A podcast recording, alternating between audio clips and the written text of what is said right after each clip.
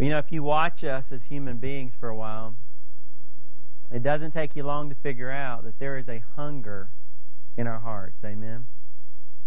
What do I mean by that? Well, I mean that all throughout our lives, we're always searching. We're always working on something. We're always working towards something.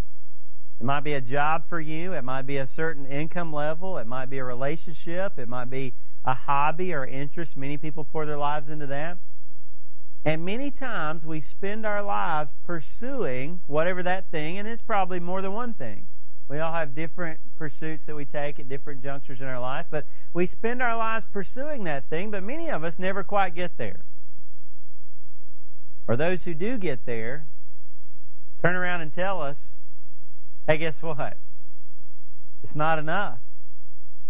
And so when we get to that point where we do reach and say, hey, you know, I, have put all this work into this pursuit. I thought this was going to fill the hunger of my heart, but this isn't it. So I guess I'll just start another search, start another pursuit. When our group was in Thailand recently, the missionaries took us the last night that we were there. We wanted to kind of have a nice just fellowship meal together. And so we went to a nice restaurant and, and had a nice buffet there. And and, and, we were all starving by the time we got there. It took us all day to get there. And by the time we got there, I remember walking in and just kind of filling up my plate right there on the buffet. But, but I realized about halfway through the meal, there's a lot more food here. If you just go around the corner, man, it went that way and that way and back this way. And I had already filled up before I figured out there was a lot more there, a lot more selection just around the corner. I want to suggest to you today that we are a lot like that in our lives. We're a lot like hungry people who go to a buffet and we grab the first things at the front of the food bar. Not realizing that there are other things around the corner, and not just other things, but maybe the best things just around the corner that many people never find. Tonight, I want to begin this series called The Treasure Principle, and I want to talk to you tonight about the fact that we were made for more.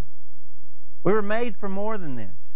We have settled for less. It's not, listen, friend, it is not wrong. God's not telling us that we're bad, that we're wrong for having hungers and for having desires tonight. It's not wrong to have that hunger. It's not wrong to pursue some things in life. It's just that the things that we are pursuing are not enough to meet those needs. They never were meant to be.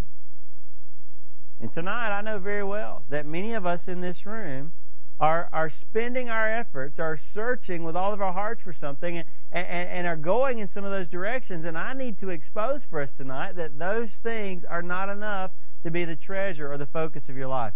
They cannot handle that role. They were not made for that. The stuff around us was not made to fill the deepest needs of our hearts. In fact, so important was this that uh, someone has uh, observed that about eight out of every 50 words that Jesus spoke were related to things, to stuff. He knew that our hands were going to be sticky. he knew that as we traveled through this world that we were going to be tempted to grab hold of this stuff and to miss out on the real uh, the real thing that could meet the needs in our lives. So tonight I want to talk about that a little bit. We were made for more than this. And the first thing I want to talk to you about is that the stuff of this world does not last. Money, houses, cars, furniture, clothes, all the things that we usually work hard for, the Bible says those things do not last. What do we mean by that? Well, first of all, they don't stay around very long, do they? The Bible continually warns don't put your trust in the things that you can see. Don't put your trust in the things of this world because they don't stick around for very long. In fact, Proverbs 23, verses 4 and 5. Now, listen, this is God's word. He's speaking to us. If you're wanting to be a follower of Christ, he says in verse 4 Do not weary yourself to gain wealth, cease from your consideration of it. Wow, that's pretty straightforward, isn't it? Do not tire yourself, worry yourself about it. It doesn't mean that we can't work. God calls us to work, He calls us to be productive. He calls us to use the gifts and the resources and to put those. We've talked about that, but he's just said, don't weary yourself. Don't make it your focus to wear yourself out to gain wealth. He says, stop even considering that. When you set your eyes on it, it is gone. For wealth certainly makes itself wings. Isn't that true? Like an eagle that flies toward the heavens. My kids are, uh, we're trying to teach them now just about finances and money and things like that. And, and you know, uh, the fact of the matter is, money is hard to come by, but it's easy to get rid of, isn't it? That new car, that smell wears off, doesn't it? Those new clothes, if you're like me, you get spots on them. That awesome job, it's not all it was cracked up to be, was it? And, and, and, you could lose it tomorrow. Many people in our country are beginning to realize that. I thought I had job what? Security. I thought this was something. I tried to be smart. I got out of high school. I got out of college, and I tried to get on a track where I thought, you know what? This is going to meet my needs and these of my family. And many people are finding those things you can't depend on to last, can you? Sometimes they do. Sometimes they don't. That dream house, it could be taken away next month. It's okay to have some of those things, but the Bible, what God would challenge us is why would we put our hearts into totally pursuing things that will not last? And I want to just caution Christians tonight because I think many of us as Christians, in our heads, we know this truth. If you've studied God's Word, if you've walked with God a little bit, if you've been around some godly people, you know in our heads we're not supposed to trust in things. And if I ask you tonight, you'd say, Oh, no, Pastor Robbie, I'm not doing that. But I want us to think about our hearts tonight. I want us to think about our, our practical, our real lives. How much time do we spend? How much money do we spend? How much thought life do we spend on things that will not last? But you know what? Even if you could keep them a little while, you know what the Bible says? Even if you could hang on to them for 50 years, the Bible says that the things of this world, the stuff of this world, it doesn't last because it's not fulfilling to us. Ecclesiastes chapter 5 verse 10 it says, "He who loves money will not be satisfied with money, nor he who loves abundance with its income." This too is vanity. The Bible says it's emptiness. The, uh, God said, "I've been down the road a little ways. If you're if you're on the ladder of success, I just want to tell you, God says, I've been at the top, and there is nothing there for you. It's not fulfilling. Many people think, man, if I just had fill in the blank, right? If I just had. You hear about that guy this week that won the lottery? It was it? He bought a ticket in Glens Falls or something like that. Man, if I oh man, man, if that if I had done that, if I just won that million dollars, what could I do with it? I'd be all right. Many of us have heard the stories, haven't we? Those people who've won that million dollars. Many people, many people tell us when you have a lot of money, you spend a lot of time worrying about how to hang on to it. Because remember, what does it do? It flies away. you got to keep grabbing it. You got to keep catching it. You got to hold on to it. Or many times it's not enough. And you know, hey, well now I've got this, and and maybe I could get some more. Somebody tonight says, Well, I'd sure like to try it. well, you know what? I'm not so sure that you would like to try it tonight. How many of us have chased the American dream and found out in some ways it's, it's great, but in many ways it's just not enough, is it? It's not fulfilling. There's got to be something else. That, that can't be the treasure that I was longing for. Amen? That can't be the hunger. That, that, could, that can't be what I was looking for to satisfy my thirst. But, but you know, even if it stayed around, even if it did bring good feelings, you know what the Bible says? It doesn't last forever. You can't take it with you when you die. Even if you manage to scrape and claw and hang on to some things, I promise you, you will not take it with you. Amen? The Bible says, From dust we've come, from dust we shall return. We, we came into the world empty handed, and we're going to leave the world empty handed. It's like many people have said, you'll never see a hearse pulling a U Haul. I mean, you're not going to take it with you. I read about King Tut and all of his treasure. I've always been amazed by Egypt and, and all the Egyptians and the pyramids. I've always been intrigued by all that. But you know what? It's really sad if you think about it. King Tut, with all his treasures, when he died, what do you have left? But then in the same magazine I was reading about King Tut uh, this week, I read about another man who was who was buried very humbly, just one state over in the state of Vermont. And just has a very humble uh, cemetery plot and just a, a, a, short statement on his, uh, on his tombstone there. But that man was a believer in Jesus Christ. He had put his trust in Jesus. King Tut, as far as we know, was not a follower of God. So who invested wiser long term? In fact, not only is it going to be worthless in eternity, did you know there's actually coming a day on planet Earth when all the money that we have right now will become worthless? Did you know that? The Bible says in Revelation chapter 18, it's a sad chapter in God's Word, but basically the earth is winding down, the earth is wrapping up. And, and, and, the Bible says it's, it's like in one day, in one hour. In verse 17, it says, For in one hour such great wealth has been laid waste. I got some coins in my hand here. You can't see them from where you're sitting, probably. But uh, if I go down here to Stewart's and try to use these, uh, at the least, they'll say we don't accept that. At the worst, they might say you're going to jail. you know, this is uh, this is Thai baht, or, or this is Japanese yen. Okay, one of our ladies on the airplane, she starts pulling out her, you know, her her pocketbook, and she says, "Oh man, I forgot to exchange some of my baht, some of the bills that she had." Why was she upset about that? Because guess what? You can't spend it in America. And you know what? Many of us, for the first time, just with our economy and everything that's going on, we're realizing that it's possible to get to a point where our money is what? Worthless. It doesn't mean anything. I mean, if you think about it all along, it's just been this. It's just been paper that represented some value behind it. But once that value is gone, you're just left holding a bunch of coins and and paper, right? Friends, do we understand tonight we were made for more than that? We were made for more than this. 1 John chapter 2 verse 17 the Bible says the world is passing away and also its lusts or its desires but the one who does the will of God lives or abides forever. Isn't that the point? All this stuff is passing away. That's all that we've been talking about so far. But the one who does God's will is sustained, lasts, endures forever. Colossians chapter 3 verse 2 says, "Set your mind on the things above, not the things that are on the earth." The things of this world are temporary, they're unfulfilling, and ultimately one day they're going to be outdated.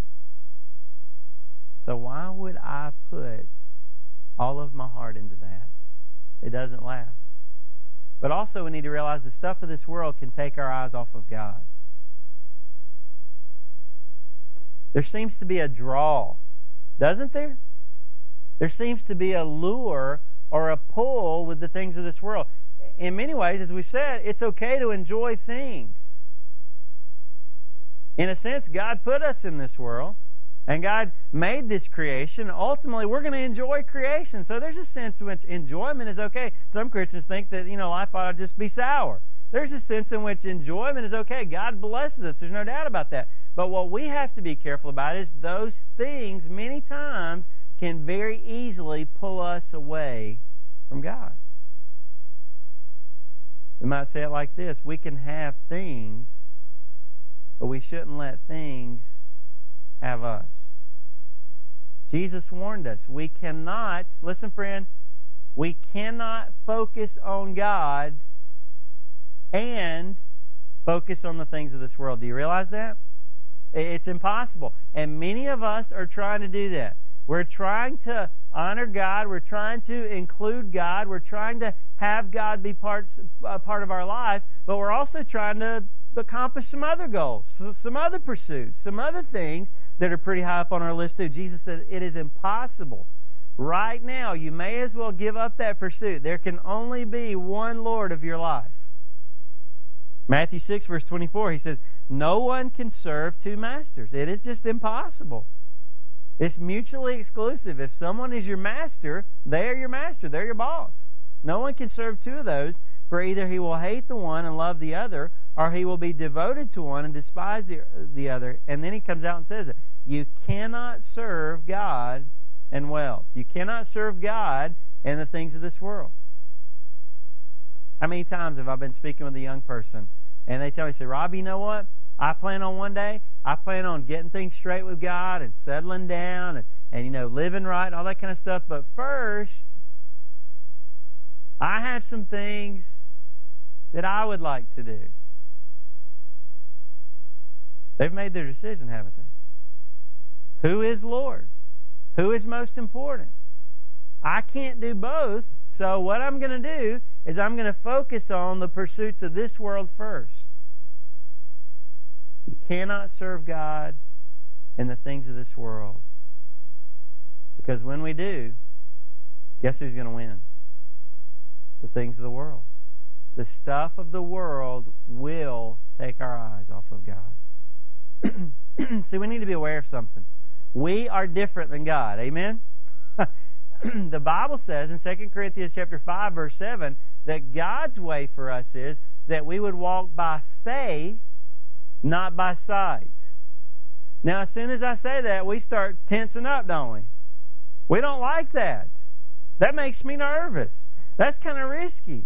That means I don't know all the details. Is that just me? You guys with me? I want to walk by sight, then by faith. I want God to say, Here it is. Now will you follow? God just says, Will you follow? Now here it is. Our tendency is to focus on and depend upon things. Now listen, that's just reality, isn't it? That's the way we're put together. God's just saying to us, we need to realize that's our leaning. And that leaning causes us to get trapped sometimes. We begin believing that the things of the world, are you listening? We begin, we don't even realize it, but we begin believing that the things of the world are more trustworthy than God is. How many people have I known who've struggled to trust God because they had a good job and they were financially secure? Some of the hardest people in the world to lead to Christ are people who have a lot of money. Because you know what they would say? Hey, hey, hey, do you, do you know Christ is your Savior? Have you ever given your life to God? You know what many people would say? I don't need to. Hey, hey, I'm what? In our area, it's a common phrase. I'm all set. Just because I got some money in the bank. Just because I've got a good job. How many people have I known throughout the years who were in a non God honoring relationship, but when in doubt, they chose the relationship, the person they could see, over honoring God, the one they couldn't see? It's just the way we are, isn't it? It's our tendency. It's our leaning. If God doesn't tell me different, that's the way I'm going. How about you? If God doesn't help me to do different, that's the way I'm going. And that's why the Bible warns us in 1 Timothy chapter 6, uh, verses uh, 8 through 11. He says, Listen, if we have food and covering, with these we shall be content. But those who want to get rich, those who want to pile up things in this world, who want to focus on that, fall into temptation and a snare and many foolish and harmful desires which plunge men into ruin and destruction. Is that not true? Do we not see people destroy their lives and their families for an almighty dollar? For the love of money, now this is one of the most misquoted verses in the Bible. It doesn't say that money is the root of all evil. It says, For the love of money, the pursuit of material things, is a root of all sorts of evil, and some, by longing for it, have wandered away from the faith and pierced themselves with many griefs. Now let's listen to verse 11. When I was a young man, I had a pastor sit down with me and he says, I want you to sit down and I want you to read out loud to me 1 Timothy chapter 6, verses 11 and the following verses. I've never forgotten that. It says, But flee from these things, you man of God. The Bible doesn't just say, hey, here's something you might want to consider. Here's some things. The Bible's saying this is a warning for us. Are you getting it? This is a warning. This is a danger. This is something that captures our attention. And the Bible doesn't just say, hey, you might want to be aware of it, or hey, watch out for this, or you're going along, just, you know, check yourself. The Bible says, run away from that kind of mindset. I got to be honest with you, friends. I'm growing in this. I don't I, I'm learning more and more that I don't see things like God does. How about you? I, I, I mean, I'm serious. I, I've learned some things in God's Word. I've learned some principles. I've tried to walk with Him in my life for, for several years. But you know, I'm just learning. There is a radical change that needs to happen in my life in this area. And I pray that God would speak to your heart about that tonight. I don't even know how to describe it to you yet because I'm not there yet. Maybe in a couple years I'll been through some of it and I can come back and give you an update. or maybe you can help me. But he goes on in verse 17, he says, Instruct those who are rich in this present world. Listen, the Bible doesn't necessarily say that having a lot of things is a sin. The Bible just, in fact, many of God's servants were, were very blessed. Not all of them. You got to be careful about that. Just because you're one of the king's kids doesn't mean you're going to have a lot of money in your bank account. That's what some Christians say. But God has blessed some of his servants. But he, he would just say to us, just be careful Instruct those who have a lot in this present world not to be conceited or to fix their hope on the uncertainty of riches, but on God, who richly supplies us with all things to enjoy. Instruct them to do good, to be rich in good works, to be generous and ready to share, storing up for themselves the treasure of a good foundation for the future. Well, listen to this. I love this part. So that they may take hold of that which is life indeed. You're not going to find true life in stuff. The Bible tells us in those verses don't get proud thinking we're something if we have a lot. Don't start depending on our stuff if we've got a lot of stuff because it may be gone soon. Be willing to share what you have with other people and focus on if God has given you a lot in this world, focus on investing that in the future. And he says if you have that kind of mindset, then you'll really begin to experience what life is really all about. Hey, there's nothing wrong with being rich. Jesus owned it all. Amen? He never sinned. But because he had so much, he was able to invest in the lives of others. So God's just warning us that stuff's not going to last. And be careful because that kind of stuff can very easily take your focus and your attention. And it has for many of us, hasn't it? The final thing tonight, though, is the stuff of this world can be an indicator. It can be an indicator of some things that are going on in our heart. Jesus talked about this in Matthew chapter 6, verses 19 through 20. He says, Do not store up for yourselves treasures on earth where moth and rust destroy and where thieves break in and steal, but store up for yourselves treasures in heaven where neither moth nor rust destroys and where thieves do not break in or steal. For where your treasure is, in verse 21, there your heart will be also.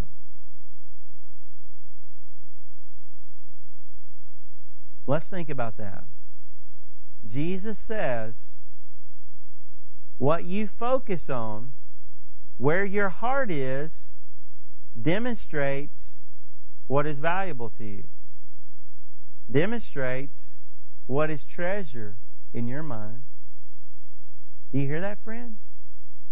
Our actions speak louder to God than our words. I want you to think about this thought tonight. Where does most of your attention go? Is most of your attention, I'm just talking practical, checkbook, uh, schedule for the day, where does, mo- does most of your attention go on seeking the things of this world, acquiring those things, involved with those things, or is your attention on God?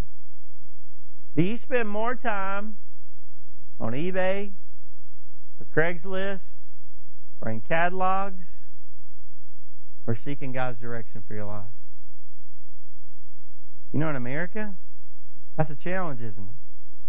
I mean, if you're not actively paying attention to this, I mean, if you're just kind of being lazy, if you're just kind of living life and going through the flow, you don't even have to do it on purpose. That's going to be our default, isn't it? If we're just not thinking, we're going to branch out into, hey, hey, has anybody seen the Black Friday sales yet? Good grief.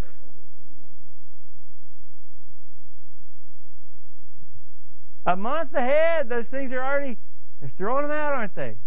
It's so hard not to just constantly be, what can I get next? in Luke chapter 3, verses 1 through 14. I'm not going to read those verses tonight, but when John the Baptist was challenging people to turn to God, in each case that's recorded there, he used some example of how they were relating to material possessions as evidence of whether they were for real with God or not. Isn't that interesting? He challenged them in different ways, but every example there has something to do with their attitude towards the things of this world. Now, don't you think about that? What if we said, okay, you said you're a follower of Jesus. Let me see your checkbook. Wow. Man. Now, we're not going to do that. Okay? we're not going to do that, but, but I mean, think about that. In a positive example, just after the uh, rich young ruler goes off the scene earlier, when Jesus uh, challenged him in Matthew chapter 19, there's a story there about Jesus challenging a, a young guy. He basically said to him, Hey, listen, uh, if you're going to trust me, one of your biggest struggles is trusting me with the things that you have. And that guy turned around and walked off. Okay, that's a negative example. But in a positive example, in that same story over in Luke chapter 19, verses 1 through 10, there was a man who came along, and when he gave his life to Jesus, God didn't have to tell him to give anything away. That man, as soon as he gave his life to Christ, he offered to pay back every debt that he owed four times as much.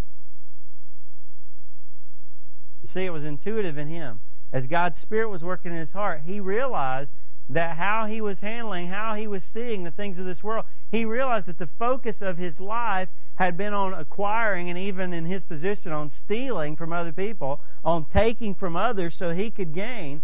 And finally, he realized, you know what? That's not right.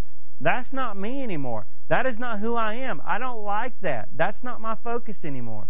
When he came to God, he brought his stuff too. Amen. We were made for more than for focusing on material possessions. And how we relate to our stuff says a lot about how we relate to God. So I want to ask you tonight what is the evidence saying? I know in your head, you're here tonight. Hey, Pastor, I'm here. You know, I mean, I'm at church. You know, what are you talking to us about this for? Well, because I are one of you. And I know this is a struggle. And I know how easy it is for us to, to say in our hearts, oh, yeah, oh, yeah, that's wrong. Oh, yeah. And then when I think about my real life, I'm not doing so great. God help me. Listen to what C.S. Lewis said. I really like this statement. Some of you may have heard it before. He says, We are half hearted creatures before I read any more of this, have you ever seen the Chronicles of Narnia? One of the things, there's some subtle things in that movie, but one of the things I like about that movie is it gives the idea to me. There's several things in the movie that, that are kind of subtle that speak to this, but it gives the idea to me that we were made for more than what we're experiencing. Isn't that good news tonight? I hope it's better than this. Amen. I sense that in my heart, don't you? I sense that I was made for, for better than what I've experienced, for better than what I've accepted. And that's what he says. We are half hearted creatures, fooling about with drink and sex and ambition when infinite joy is offered us. Like an ignorant child who wants to go on making mud pies in a slum because he cannot imagine what is meant by the offer of a holiday at sea. We are far too easily pleased. I pray that you would grab hold of that statement. We are far too easily pleased. Ever since I heard that statement several years ago, I think about it very often. When I'm tempted by sin, when I have a desire that I realize as God's Spirit speaks to me is wrong, But in my heart, I think, well, it sure seems right to me. Amen? Isn't that how it goes? You've got Christ in your heart. He's going to speak to you. That's not right. And you're saying, but it sure does seem like it. The very next statement I think about many times is, Robbie, you are far too easily pleased. Ooh. Wow. I almost messed up. Amen. I ain't taking that garbage. I'm not accepting less than God's best. Amen. I don't want to be half-hearted. I want a whole heart. I want the full experience. I don't want to. I don't want to die. I don't want to see my life destroyed. I don't want to hurt other people around me. I want life. But tonight, many of us didn't even know it. For many of us, we've never been given another option, have we? This is just life.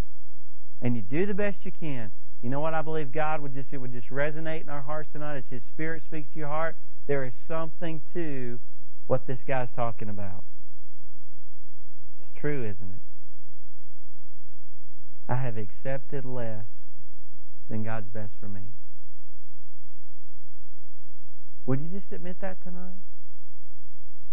Maybe you're like me. Maybe you know I'm trying to live for God. I'm trying to love Him. I mean, I don't. I, you know, I'm not going off the deep end or anything, but I'm struggling because I I think there's some more things God wants to teach me, and and I want to grab hold of it. Maybe that's you tonight. You say, Hey, God, I'm trying to love you. I'm trying to serve you with all my heart, but I just have a sense that you're trying to take me somewhere.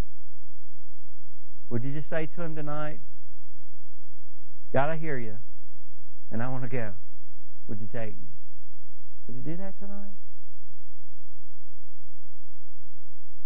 Maybe you're here tonight and you've never put your trust in Jesus. You've never surrendered your life to Him. You've bought into the no, no, I'll be all right. I'll make it. I'll get some stuff. I'll be happy. I'll I'll make a life for myself. You know what? The Bible says that is a futile effort. And if you haven't figured that out already, you're going to one day. But I pray that it, you figure it out before it's too late. And tonight, you know what, last night? I shared Christ with a young lady, and she died just a few hours after that. I don't know if you will ever have an opportunity to seize that gift that God has given you. To just say to Him, God, wow, I have been so off base, and I didn't even know it. God, would you forgive me tonight? Would you have mercy on me? Lord, I, I didn't know. I'm sorry. Uh, Jesus, thank you that you paid for me. Thank you that, that you made it possible for me to experience your purpose. I, I don't know how that's going to happen. I, I, am so messed up. I'm so off track. I, I haven't even been to church in years. But God, would you have mercy on me, forgive me, and come into my life? You know what? there's a song that one group has that's the greatest song of all to God. It's music to his ears when his special creation, a human being, a person, finally surrenders and trusts in him. Would you do that tonight? Over the next few weeks, we're going to talk about there's something in me that's searching, that's hungry. There's a treasure hunt that I'm on. Amen. I, I feel like I got to go somewhere. I'm supposed to do something. I'm supposed to find something. And God is just telling us this week it's not in the places that we're usually expecting it to be. Would you accept that and receive that tonight? Let's pray together.